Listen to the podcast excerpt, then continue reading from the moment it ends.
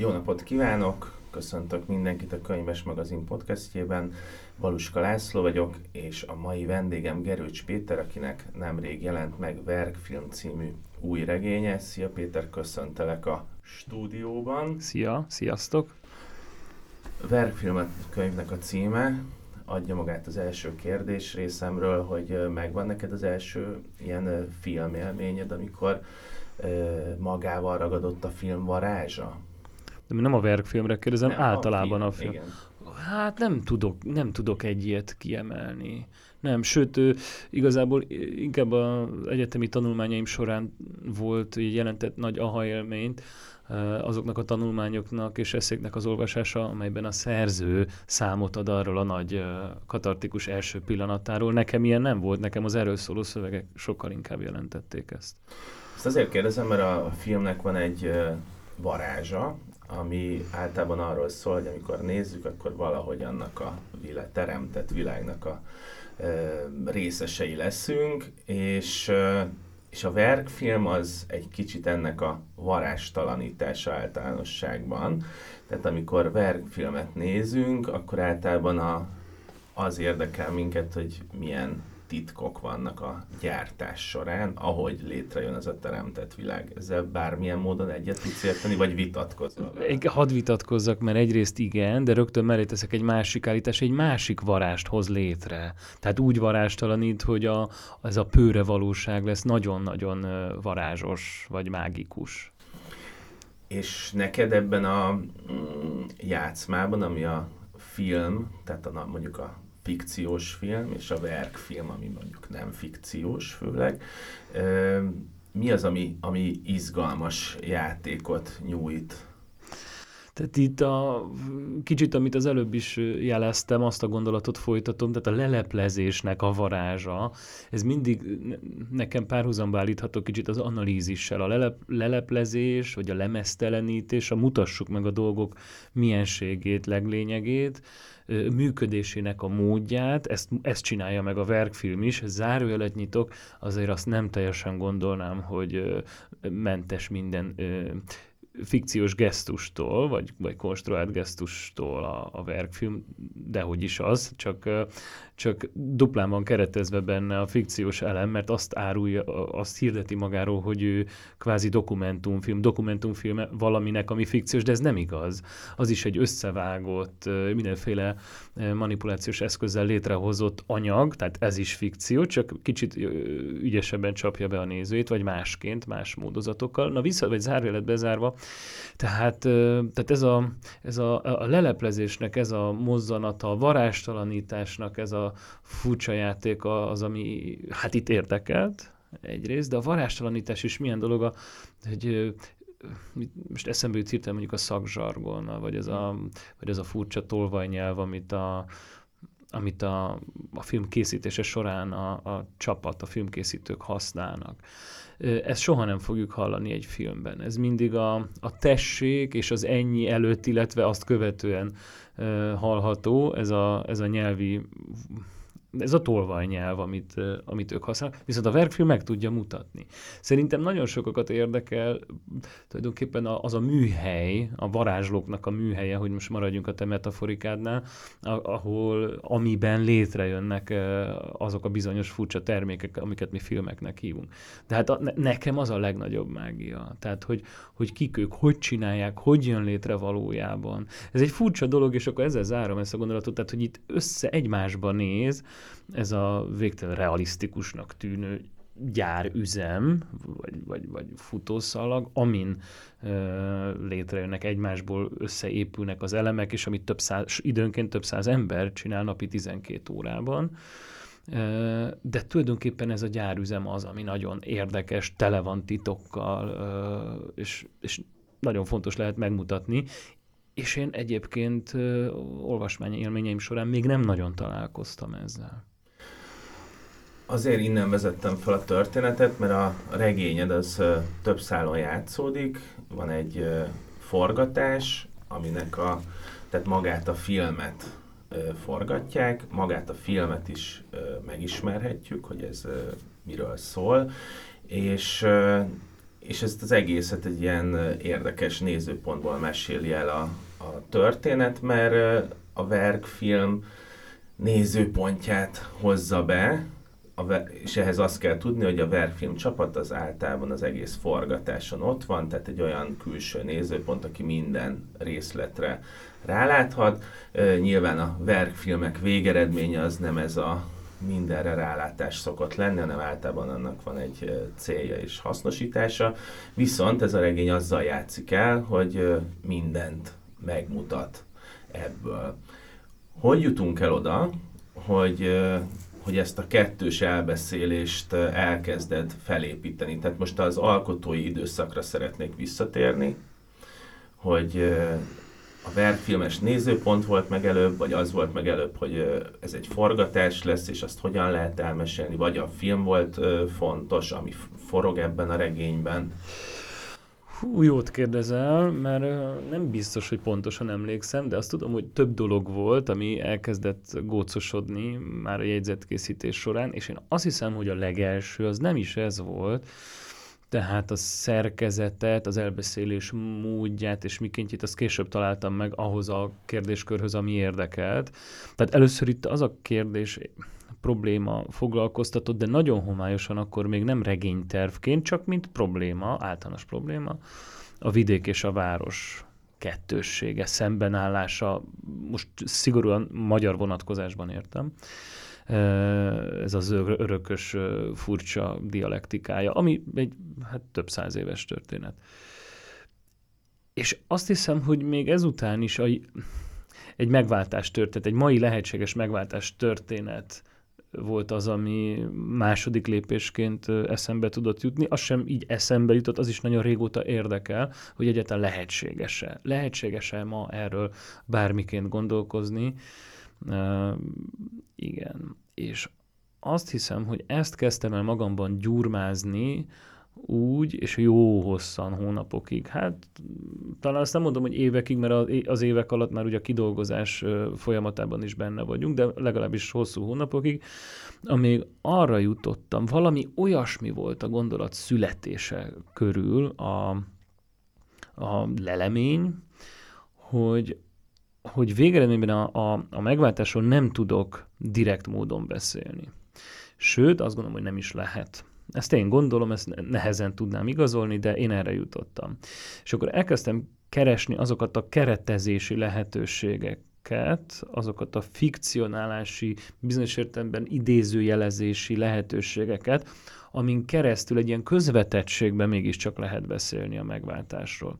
És így azt hiszem, hogy ekkor jutott eszembe az, hogy legyen egy film, ami forog, és legyen egy másik film, a verkfilm, ami a filmről forog. Mert hogy a film maga az egy, az egy evangéliumi, mai evangéliumi történet. Próbálna lenni, ez én csak ugyanannyira, mint a könyv egyik olvasója tudom megítélni, hogy mennyire sikeres módon lehet ez a film egy, egy egy Jézusi történetnek az elbeszélése, filmnyelvi elbeszélése, vagy sikertelen, tehát ez, ezzel kapcsolatban nem foglalnék állást, de, de így, tehát ekkor jutottam erre, hogy, hogy kap egy olyan látszatobjektivitást a verkfilmes nézőponton keresztül, a verkfilm tulajdonképpen kamera lencséjén keresztül, ahol ahol megmutatható egy ilyen elbeszélés színe és fonákja is egyszerre.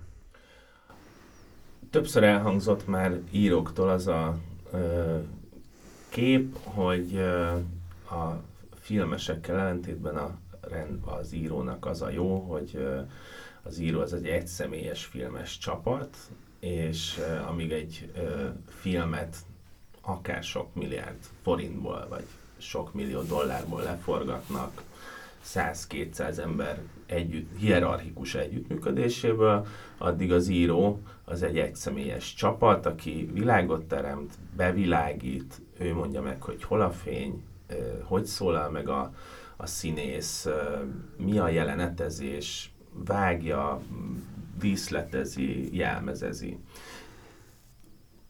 Neked, aki most egy filmes világba mentél bele, alkotói szempontból mi az, ami, amit a filmtől tanult meg a te prózád? Sok mindent említettél a felsorolás jelleggel, és ezek között van egy-két nagyon fontos. Egészen konkrétan például a világításban gondolkozni kellett. Na most ez ugye mit jelent? Hát azt direkt módon nem akartam beleírni a szövegbe, hogy egy elbeszélt jelenetben honnan érkezik a fény viszont mégiscsak egy olyan illúziót valahogyan megteremteni, eh, ez csak egy példa, amit most mondok. Tehát egy olyan illúziót megteremteni az elbeszélésre, hogy tudjuk, hogy honnan jön a fény. Például utal arra az elbeszélés többször is, összefüggésben a főszereplőnk színre lépésével, hogy, eh, hogy a nap hol jár. Delelőn éppen lemegy, általában a főszereplő színre lépés, akkor feljön a nap. Ez a főszereplőnk itt a, egy ilyen Jézusi figuraszerű valaki, vagy legalábbis valaki, akit a rendező annak szeretne látni. Na mindegy, tehát, hogy, hogy a fényekre nekem oda kellett figyelni. Oda kellett figyelni a szereplők elhelyezésére, és itt egy kicsit színpadtérben kellett gondolkozni. Ez nem pont ugyanaz, mint a film, de azt hiszem, hogy a filmforgatás is picit a színháztól veszi kölcsön azt, hogy, hogy, hogy a terének miként kell lefektetni az alaprajzát hogy ki honnan lép be, hova lép ki, mik azok a távolságok, amik mondjuk a, a bevilágított szetben zajlanak, és, és milyen messze van tőle mondjuk egy busz, a, egy parkoló busz az udvaron, ahova még kileshetünk az ablakon át. Tehát ezeket, persze ezzel minden regény foglalkozik, tehát hogy, a, hogy ezeket pontosítsa, vagy pontosan tudja rögzíteni. Itt nekem ez egy külön játék volt. De nagyon sok minden ide tartozik még, mondjuk az nem kifejezetten filmes dolog, csak a, ennek a világnak a, a vegyítettsége, a, amiben ez esetleg érdekes lehet a nyelvhasználatok, különböző nyelvhasználatok. De még egyszer mondom, ez nem kifejezetten filmes. Az viszont igen, hogy amikor konkrétan a, a film forgatás elbeszélése, elbeszélt elemei után átlépünk magába a filmbe, kvázi egy forgatókönyvként folytatódik az olvasás, belecsöppenünk a forgatott filmbe, mint forgatókönyvbe, akkor annyiban nem teljesen, mégsem teljesen forgatókönyvet írtam, azt gondoltam, hogy ez talán nem is lesz érdekes egy regénybetétként, hanem úgy, ami szervül a regénybe. Tehát Például uh, reflektál arra az elbeszélés, hogy itt majdan, amikor ez uh, beépül vágás során, az utómunka során a filmbe, ez az adott jelenet, akkor milyen hangokat fogunk hallani. Hogyan fog mozogni a kamera. Ugye az érdekelt, hogy, hogy a látvány is, hogyha el van beszélve, és ez engem nagyon régóta több könyvem megírásában érdekelt, tehát már sok-sok éve mondhatom azt is. Tehát, hogy azt tudja-e mozzanatossá tenni a cselekményt, tud egy cselekmény alakítóvá válni az, hogyha én ö, láttatom konkrétan az olvasóval, hogy, hogy a, egy szűk képkivágat után hogyan nyitunk egy tágasabbra, akár egy folyamatos nagyívű kameramozgással, hogyan lesz egy arc közeliből egy tájkép. Ez pont egyébként ennyire élesen végigvíve talán a regény elején van, később ez szorványszerűbb. Szóval ezek, ezek mind érdekeltek, és hogy hogyan lehet közelvinni az illúziót ahhoz a megcsináltsághoz, ami néha mahe, vagy ilyen koholt, hogy egészen egyszerűen a rendező instruálja a figurát, sőt, még azt is megmutatjuk, hogy hogyan helyezi mellé a világosító, meg az operatőr segédje a terelőlapokat, a diffúzorokat, meg a frostokat, hogyan engedje át a fényt, honnan világítsanak. Néha reflektál arra a szöveg, hogy kemény fényeket szeretne, szeretne inkább az operatőr, mert keményebb a jelenet, és ahhoz jobban illeszkedik, stb. stb. Tehát egyszerre volt ez technikai is, de ugyanakkor igyekeztem ezt valahogy tényleg szervessé tenni, vagy szervíteni valahogy a, a, a cselekménnyel és az ábrázolt, a regény ábrázolható valós, valóságával. Íróilag neked volt olyan szempontból mankód bármilyen szöveg formájában, ami segítséget tudott nyújtani ahhoz, hogy hogyan lehet filmről beszélni, gondolok itt mondjuk Mészőjnek a filmjére, vagy, vagy egyébként gondoltuk egy kicsit a téreinek a Káli Holtakjára. Káli Holtak, ja, gondoltam. Tehát, hogy, hogy van-e olyan szöveg, amihez tudtál nyúlni? Igen, igen, igen. Tehát, hogy mész hogy is mondjam, szorgalmas olvasójaként, és merem azt állítani, egy jó ismerőjeként erről volt képem. Egyébként szerintem neki nem sok, tehát Mészőnek nem sok, tehát hogy ő bátran, de egyébként ő nyújt bátran a Bibliához is, úgyhogy azért nagyon szerintem a, kutat, a kutatásában nem mélyedt el a, és a Biblia 2000 éves szekunder irodalmának a tanulmányozásában, hanem lapozgatta a Bibliát. De ugyanúgy tudott írni mm, mondjuk az atléta halálában a sportról, tehát volt ebben egy nagy vonalúság, ez nem mésző kritika, csak azt mondom, hogy ilyen módon is lehet viszonyulni. Az, hogy térei mennyire, tehát hogy hát a káli holtakban sincs nagyon kidomborítva, tehát nagyon technikaivá nem teszi azért a forgatás leírását, a szerzőnk, és lehet, hogy nekik van igazuk, tehát ezt nem tudom, de ilyen jellegű szövegeket, más, nem szépirodalmi jellegű szövegeket is olvastam, de talán nem ezek a legfőbb forrásai a szövegbéli idézőben mondom tudásanyagnak, ha ez egyáltalán az, hanem hogy, hogy volt szerencsém, vagy lehetőségem részt venni párszor uh, filmforgatáson, és Én beleláthattam. Milyen uh, szerepkörben voltál? Hát megfigyelő szerepkörben, ele, többnyire, többnyire megfigyelő szerepkörben, és nagyon érdekelt. Emlékszem, hogy az első, amire felfigyeltem, az, ez általában is érdekel, amikor sok ember van egy térben, és ezek legfőképpen ilyen kollaboratív, valamilyen nagyon feszes munkaszituációk, mert mi más ellene sok ember egy térben manapság, és akkor itt mindig van hierarchia. És egy nagyon kötött, nagyon feszes hierarchia, rögtön látni, hogy valaki csak valami módon szólíthatja meg a másikat, valakit esetleg meg se szólíthat, csak valaki harmadik félen keresztül. És hogy ezek hogyan épülnek föl, ez nagyon érdekelt.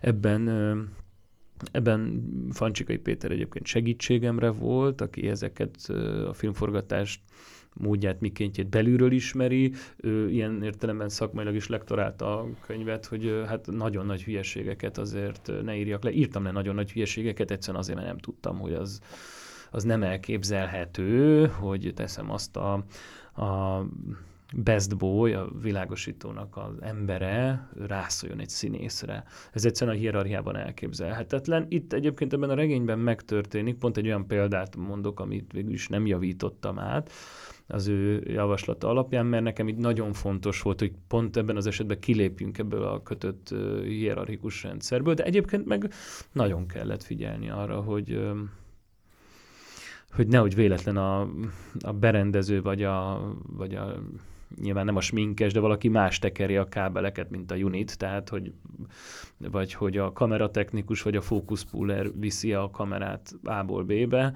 és hogy ennek megvan a rendje, ezt nem szabad eltéveszteni, mert azonnal hát hitelét veszti ilyen értelemben a szöveg. Tehát nekem ez is nagyon fontos volt, persze ügyelni próbáltam arra, hogy hogy ne kösse gúzsba teljesen a technikai leírások sokasága, vagy csak, hogy is mondjam, szorványszerű megjelenése a szövegben, hogy ne kösse gúzsba nagyon a, Hát az olvasó figyelmét, meg a fantáziát. Ugye ezt nem lehet patika mérlegen kimérni, de mégis azért fontos volt, hogy tehát én nagyon szeretem ezeket a leírásokat, engem, nekem itt van a varázs, ez a, amikor, és azt hiszem egyébként, amennyire észreveszem, minden ember megáll egy pillanatra, amikor az András úton meglátja a hatalmas lámpákat, terelőket, meg kamionokat, hogy itt most filmforgatás történik, esetleg éppen egy olyan pillanatban, ez a ritka pillanatok egyik, amikor a színész is épp kilép a sminkbuszból, és közeledik a díszlet felé, tehát akkor ott valami történés van, és szerintem így visszatérve az első vagy második kérdésedre tulajdonképpen egyetlen most fordítani is tudok az egész elgondoláson. Szerintem az a legérdekesebb a filmekben, amit nem látunk a, a végső termékben, vagy a végeredményben, tehát itt történik az igazi varázs. Na visszatérve, hogy, hogy ezt ismerni kellett, és nem az már poétikailag megformált módozatai érdekeltek engem, miközben Mészői filmje ez nagyon-nagyon fontos irodalmi értelemben, de abból nehéz, nehéz volna képet alkotni arról, hogy hogyan történik egy filmforgatás. Olyan módon ráadásul nem is tud történni, mert ott a kamera az majd nem egy az egy csalás, ott az elbesz, elbeszélő az egy csal olyan értelemben, hogy kameraként működik addig, ameddig neki úgy kényelmes, és egy emberszerű elbeszélővé válik, antropomorfizálódik, amikor pedig az elbeszélés azt kívánja meg. Ezt nem rovom fel neki, mert nagyon is érthető az elbeszélésnek ez a szabadsága, csak azért mondom, hogy ebből nem lehetne rekonstruálni egy filmforgatást. A, nagyon sok mindent említettél, és ezeken végig fogunk menni.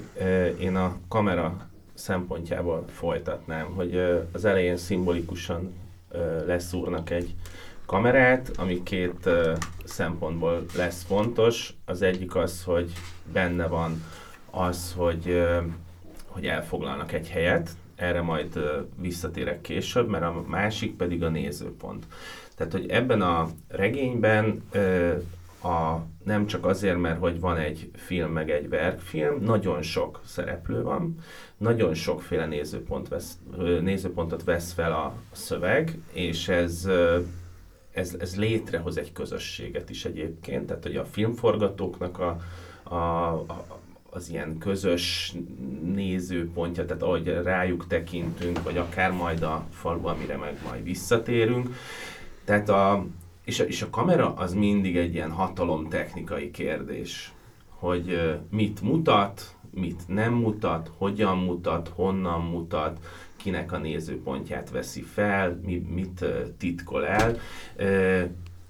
Én ezt azt érzem, hogy te alkotóilag ezt a nézőpontot és hatalmat, ami a kamerával jár, ezt így nagyon ügyesen kiátszod, és a szövegnek egy ilyen fontos szervező eleme lesz. Mennyire volt bonyolult ezt a sok szereplőt és nézőpontot mozgatni akkor, amikor vannak szereplők, akiknek, akik színészek, és egyébként ezek a színészek karaktereket is játszol, játszanak, és, és nehéz, nehéz lehet ezt alkotóilag megoldani, hogy ez követhető legyen, tök egyértelmű legyen, hogy azonosítani, tudjam a szereplőt a karakterrel, mert ezek reflektálnak is egymásra.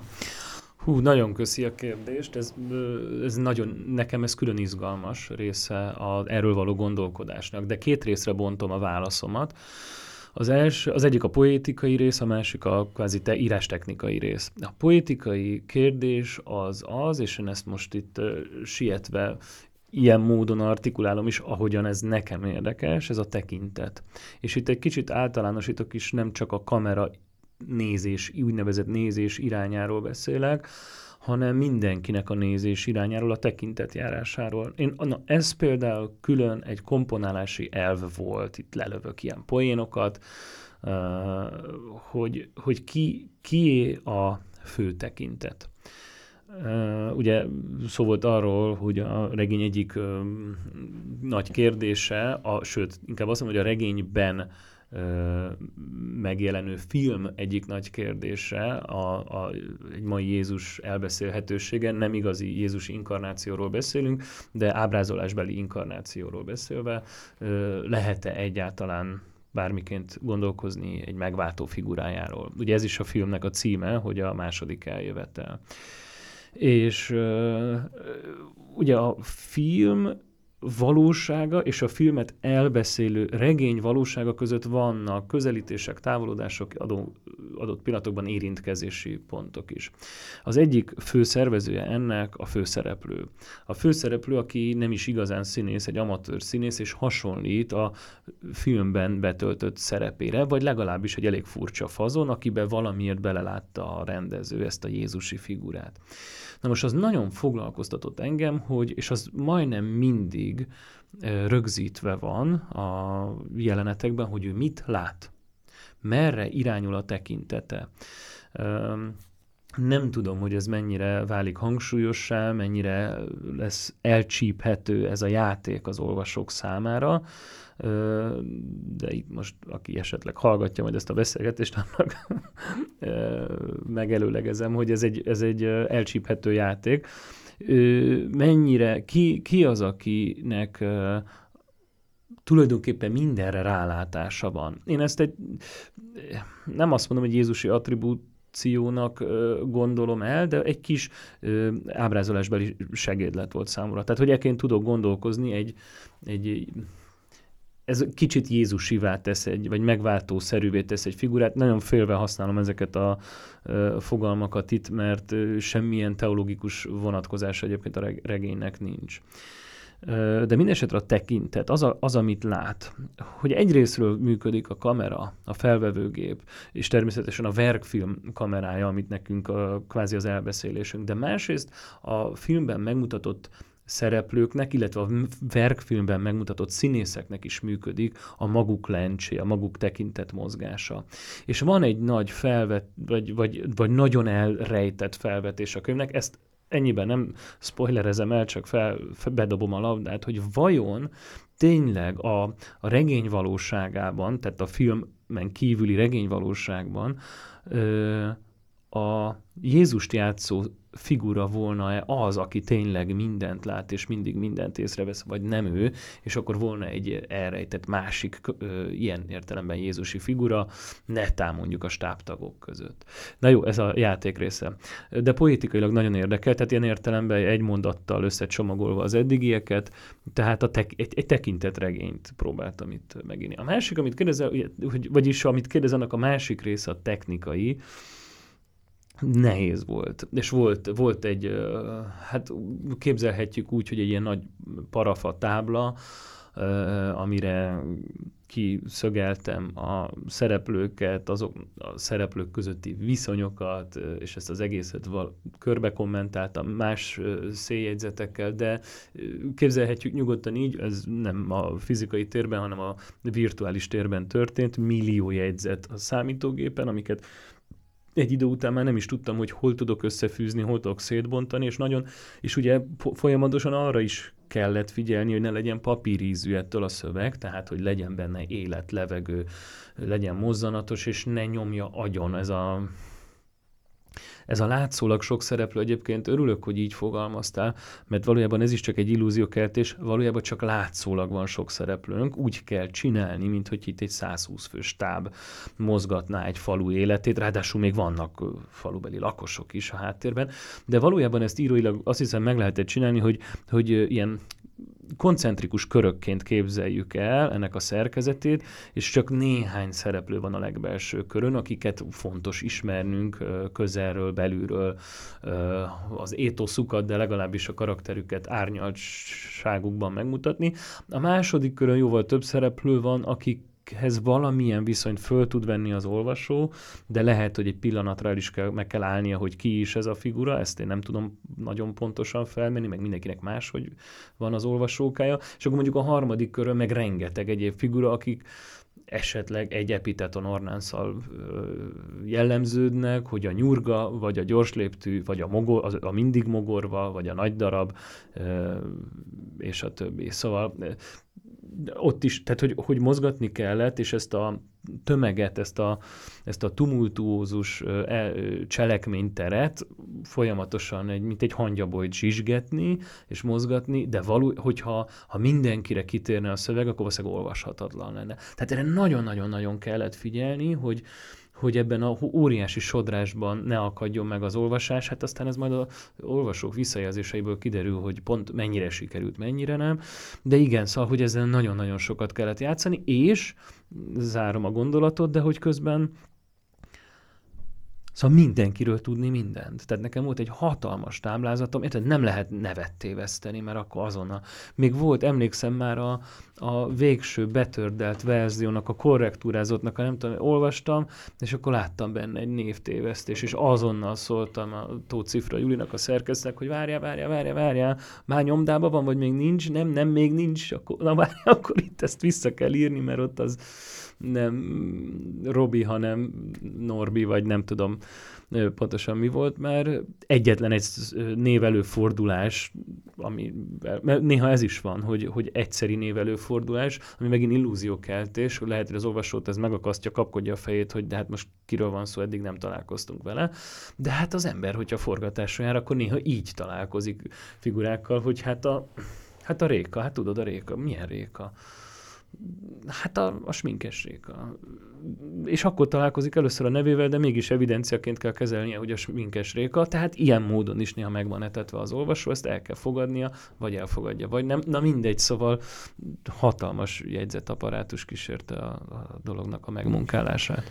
Ebben a jegyzetaparátusban a, azt, hogy ki milyen nyelven beszél, vagy milyen nyelvet használ, inkább ennek több értelme van ennek a, így, mennyire volt fontos szerepe, és ezt azért is kérdezem, mert mind a hamarosan áttérünk majd a város-vidék kérdésre, mind pedig a filmforgatás szakzsargonjába, amivel egyébként néhány válaszodban már kaptunk elemeket, amikor a Best Boy-tól indulunk el, és arról beszéltél, hogy milyen lencsék, meg miket kell használni. Tehát, hogy van egy szakzsargon is, van egy forgatókönyves nyelv, tehát ami, amit valójában néznénk a, a vásznon. Van ahhoz egy, egyfajta ilyen kommentár, nevezzük mondjuk így, van az elbeszélés szövege, azon belül a különböző szereplőknek a nyelvhasználata is különbözik, és akkor ez az egész, ez valamiféle ilyen hierarchikus rendet is létrehoz. Tehát amit már említettél, hogy egy egy forgatás, hát az egyáltalán nem egy ilyen szabad demokratikus játszótér, hanem így a legkeményebb hierarchikus rendszer, amiben a rendezőnek egy mondata az lehet, hogy 13 szinten megy végig, hogy a végén megtörténjen valami, és ott az alapvetően nem arról szól, hogy ezt megkérdőjelezik nem tudom, két lánc kihagyása után. Tehát ugye ilyen bonyolult nyelvi rendszert kellett létrehozni, és ez a kérdés, hogy amikor a jegyzetaparátus készült, akkor már készült-e hozzá az, hogy kb. nem tudom, Lajoska, a színész, a rendező és a forgatókönyv az hogyan beszél? Amennyire emlékszem a jegyzetekre, amikkel egy idő után már úgy küzdöttem, mint a, a Laokónak kígyóval, tényleg körülbelül így elképzelhető a dolog. Arra emlékszem, hogy voltak a nyelvhasználatra vonatkozó ilyen önkommentárok, de az legalábbis nálam soha nem ott létesül. Azok elképzelések, amik lehet, hogy a írás során nem is valósulnak meg, vagy felülíródnak. Tehát amíg sok minden vonatkozásában az, a, az az írást megelőző fázisokban alakul ki, hogy ki egy figura, mi az ő előtörténete, hol vagyunk, mikor játszódik, stb. stb. millió egyéb vonatkozás. Maga a nyelvhasználat nálam az az írás során adja magát.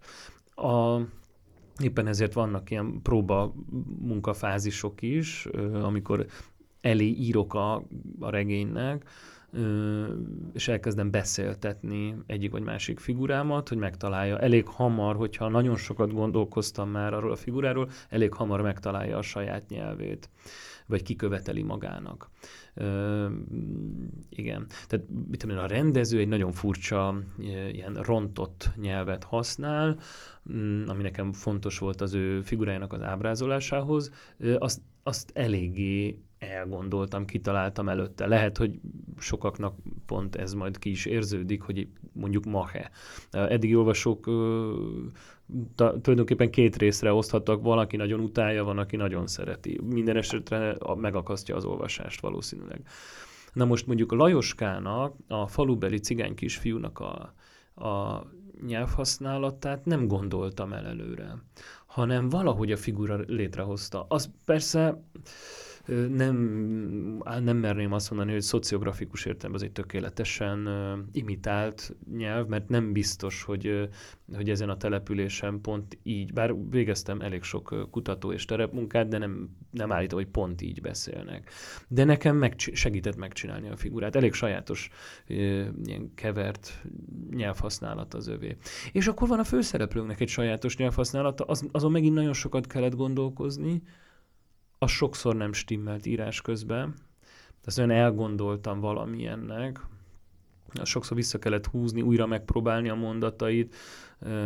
Van egy valamilyen felhangzója, tényleg itt most zenei hasonlatokkal kell, hogy éljek, valamilyen furcsa, kicsit üveghangszerű mellékzöngéje vagy felhangzója annak, ahogyan ő beszél. Ezt hallani véltem időnként, időnként, időnként elhallgatott, de ezt kerestem mindig az ő megszólalásaiban, és addig ö, ö, püföltem a gépet, és húztam vissza a mondatait, és írtam újra, amíg nem hallottam megint ezt a hangot.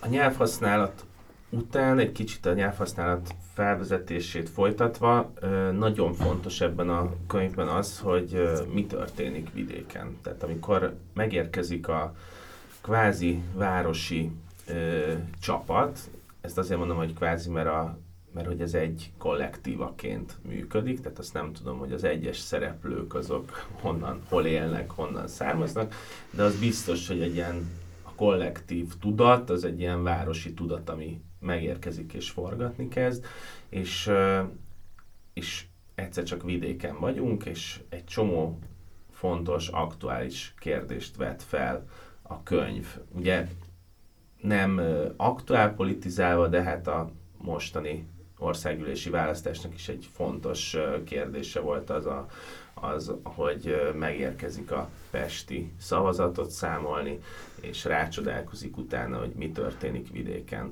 Az első válaszodban már jelezted, hogy innen indult el a gondolkodásod, hogy város és vidék.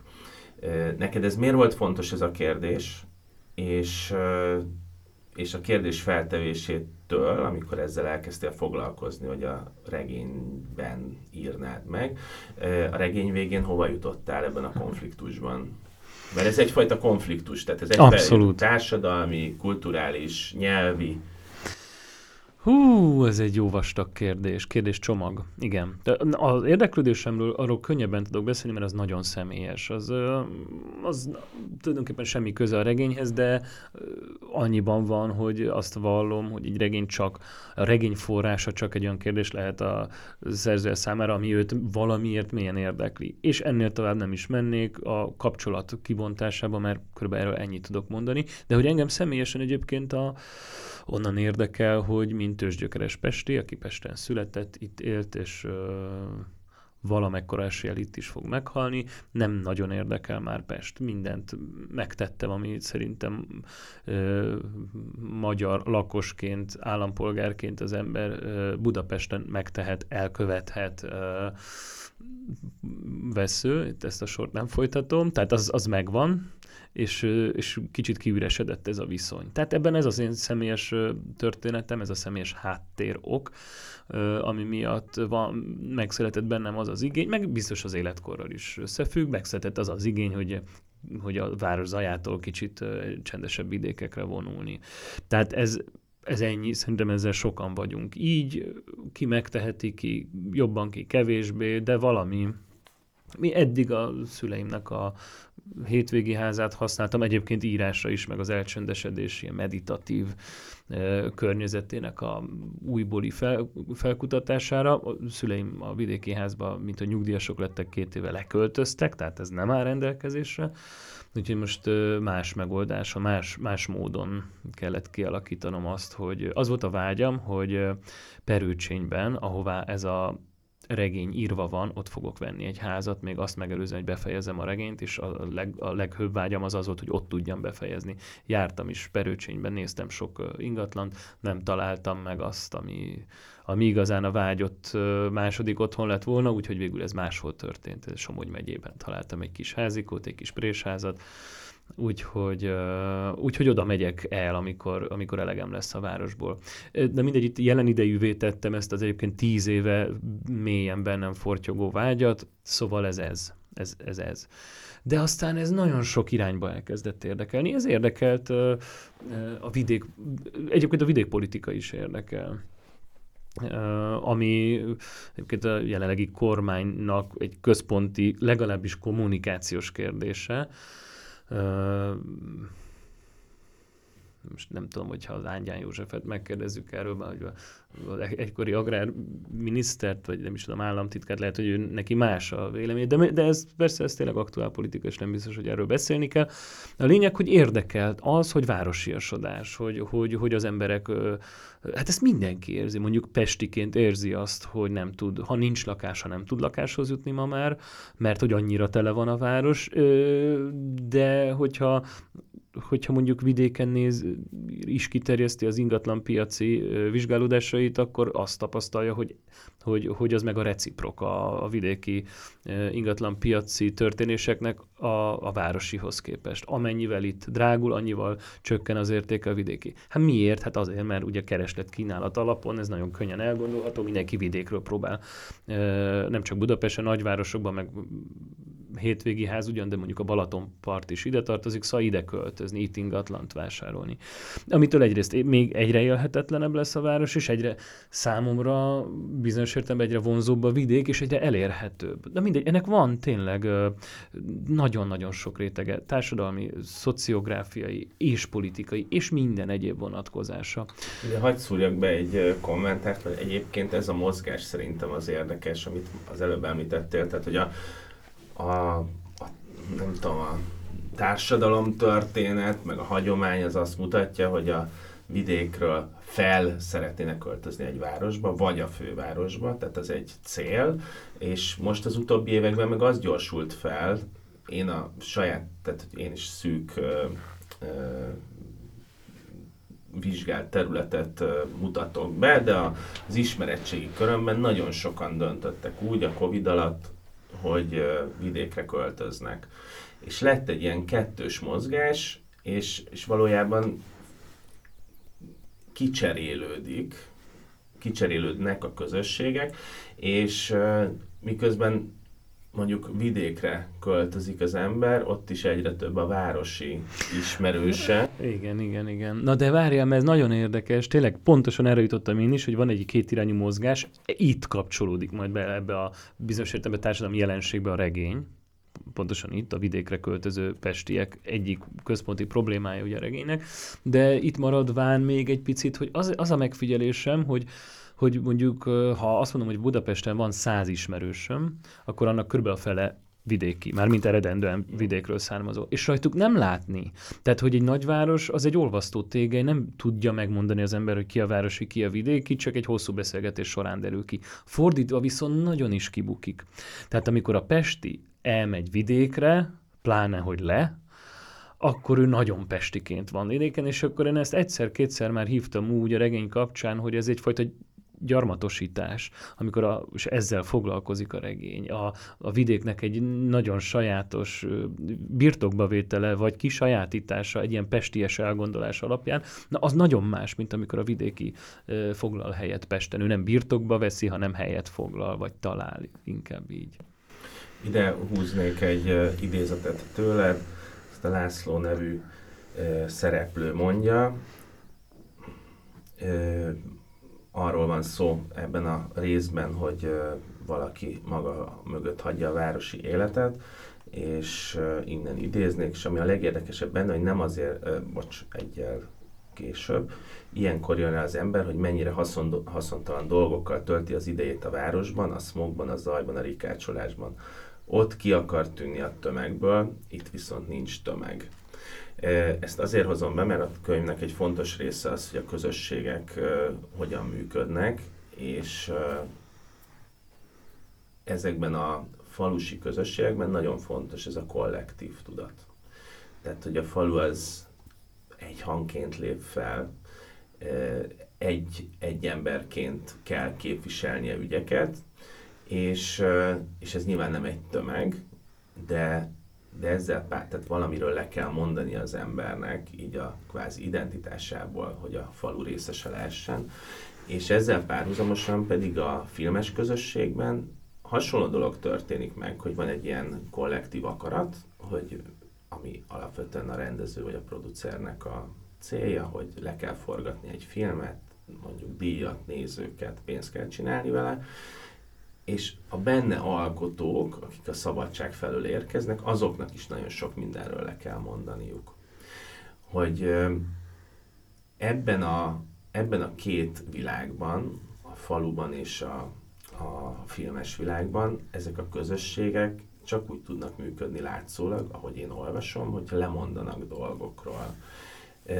abból a nézőpontból, amiről az előbb beszéltünk, hogy van egy ilyen folyamatos mozgás, és és valahogy mindenki egy kicsit idegen abban a környezetben, a vidéki, aki Pestre költözik, a pesti, aki vidékre költözik, ahhoz, ahhoz e, ez az hierarchia, hierarchia, vagy a kollektív tudatnak az újratermelés, ez hogyan működik? Ú, na hát ez megint, itt, itt már, már lehet, hogy ö, meg kéne kérdezni egy szociológust is, bár tudom, hogy a regényen keresztül kérdezed hát ezt. Abszolút a regényen keresztül kérdezem, mert, mert ezek ütköznek, ezek a, az érzetek bennem olvasóként.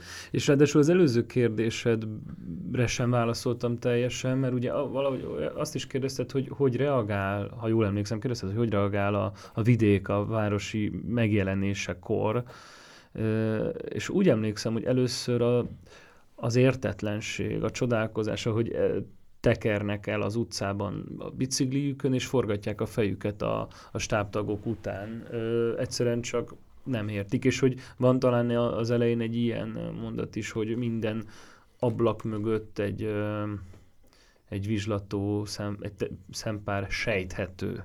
De ugye ez már az ő sejtelmük, ugye ez megint a tekintetjáték, a kinéz kit, na mindegy.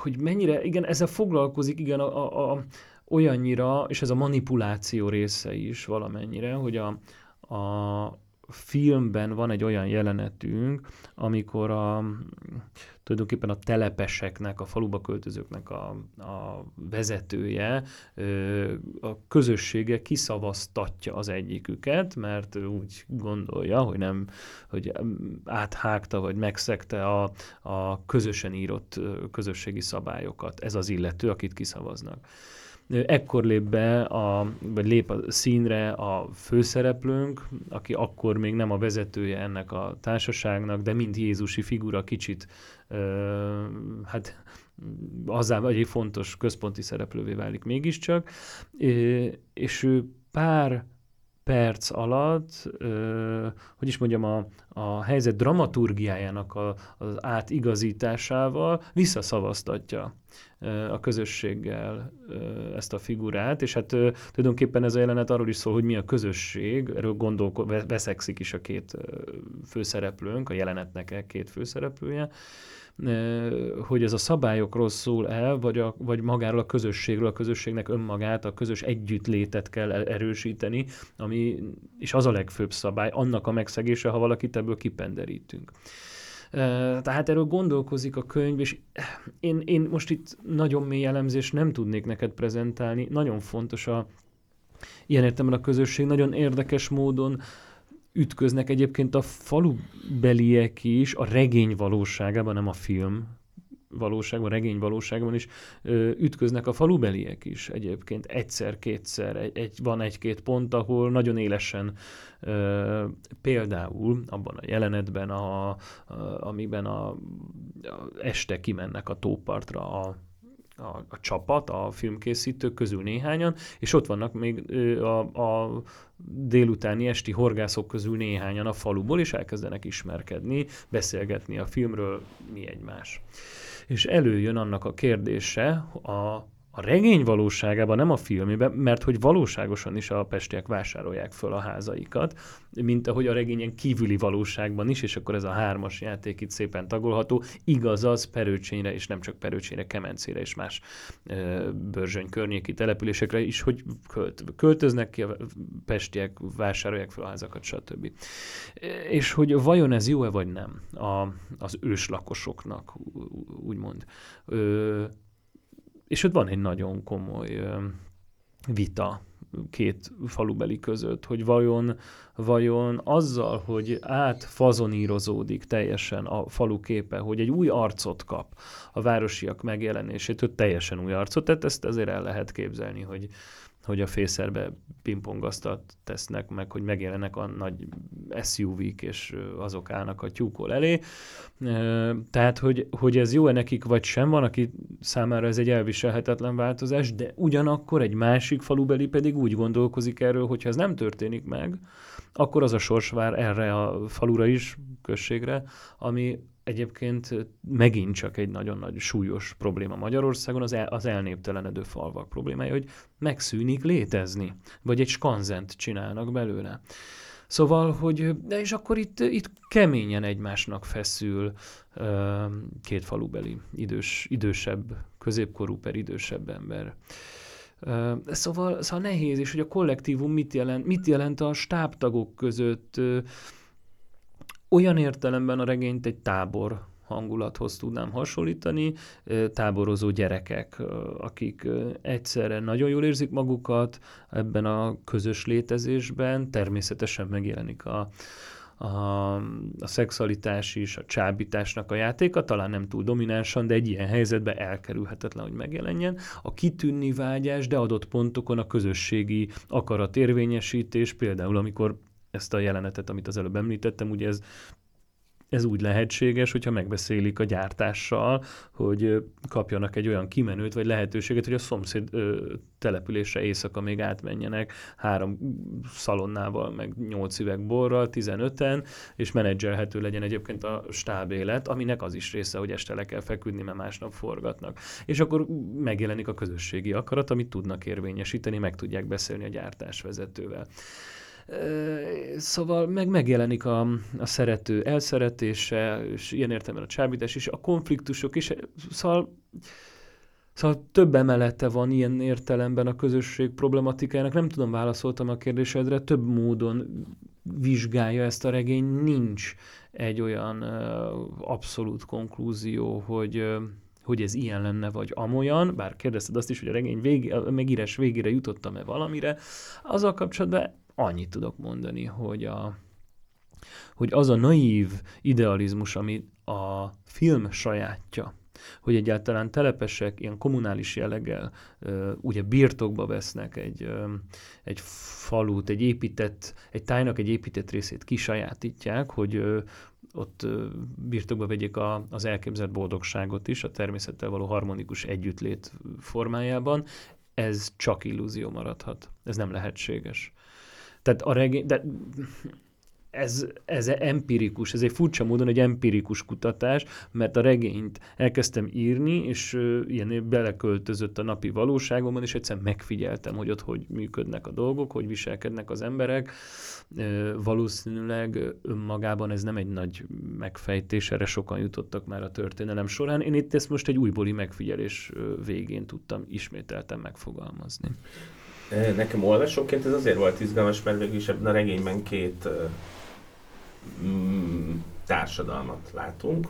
Tehát, hogyha a közösséget kivetítjük nagyban, tehát egy önálló ö, csoport, akár a, az a nem tudom, 100-120 fős filmestáb, az egy ö, laboratóriumi közösséget alkot, ami egy autoritár rendszer, hierarchikus, minden szabálykövető, és kapitalista. A, a másik oldalon meg van egy, egy másik közösség, ami természetesen szerveződik. Fontos az, hogy a saját történeteit, hagyományát átadja, és, és legfőképpen az, hogy élni tudjanak, és ehhez kell közösségbe szerveződni, és ezért, ezért kérdeztem ezt az előző kérdést, mert, mert végül is itt, itt egymás ellen is ki vannak játszva kicsit, és, és ez egy ilyen izgalmas feszültséget hoz abba a történetbe, amiben egyébként, és ezt nem tudom, hogy mennyire spoiler, de a beszélgetésünk végén járunk, és a fülszöveg is megemlít, úgyhogy én csak annyit fogok megemlíteni, amit a fülszöveg, hogy ahol van, itt van, ekkora megváltóra emlékeztető főszereplő, illetve az őt alakító színész bűntény áldozata lesz, és kezdetét veszi a nyomozás. Tehát, hogy egy, egy olyan társadalomban vagyunk, és erről nem szeretnék milyen belemenni, mert szerintem ez kicsit ilyen, tehát a főszöveg az pont annyira izgalmas, hogy el akarjam olvasni, de ezt nem szeretném a, a bűnténybe belemenni, de mégis az, hogy a bűnön keresztül is rálátunk ezekre a szereplőkre, meg közösségek. Igen, igen, és hát annyit, én nem tudom, spoiler, nem spoiler, mindegy, hát tartsuk fönn, és élesszük tovább a potenciális olvasók kíváncsiságát, de, de az, hogy a büntény az nekem metaforikusan volt nagyon fontos, egyrészt szerkezetileg nem is az, inkább azt a szót használom, hogy dramaturgiailag az, az nagyon jól tudja bevonni egyébként az olvasót. Egyébként ez is a tekintetnek a kvázi a szövegbe komponálása, beleirányítása. Másrészt pedig egy számomra fontos metafora is a nyomozás, na ez abszolút mészői örökség, örökség akár olvasóként is, hogy mit jelent, mit jelent a nyomozás, az a szövegre való rákérdezés is. A, a, a mi történik, a valójában mi történik, a mi történhet. Mi az, amit tudunk, és mi az, amit a szöveg elhallgat probléma körére is rávilágít. Egy ilyen, egy ilyen bele, belecselekményesített dolog révén kap egy ilyen belső, nem tudom, ö, ilyen önnemző metaforát a, a dolog. Tehát ez nekem innen nézve fontos volt, hogy valójában ott mi történik, az, ö, az meg másként válaszolódik meg aztán a, a regényben, vagy nem is tudom, hogy úgy megválaszolódik-e, mint bűntény és nyomozás kérdésköre. De mi is volt a te kérdésed? Annyi, hogy tehát egyfelől megemlítettem a fülszöveg alapján ezt, ja. és a másik, hogy nekem ez kapcsolódik ahhoz, hogy két ilyen közösséget látunk működésében, tehát így...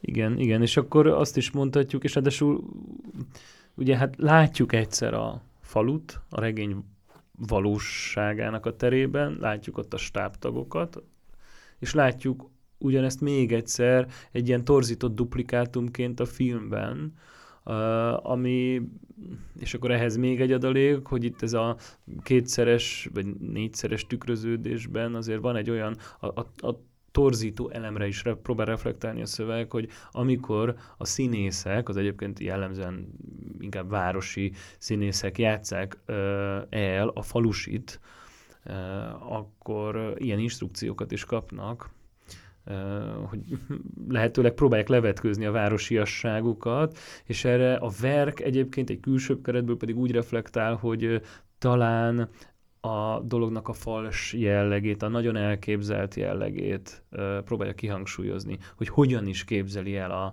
a városi, a, a falubeli létet. Köszönöm szépen, hogy itt voltál, és beszélgetettünk a Verkfilm című regényedről. Nyilván sok kérdés kimarad, de az olvasónak is hagyjunk feladatokat majd. A Kaligramnál jelent meg, rá van írva egy dátum, 2021 5. hó 23. Mi ez a dátum? Akkor történt a szerkesztés. Tehát akkor fejeztétek be? Akkor fejeztük be a szerkesztési munkálatokat, igen. E, úgyhogy egyfelől köszönöm szépen még egyszer, másfelől meg a kedves hallgatóknak is köszönöm a figyelmet, illetve javaslom elolvasásra Gerőcs Péter Verkfilm című regényét viszont hallásra. Köszönöm, én is, sziasztok!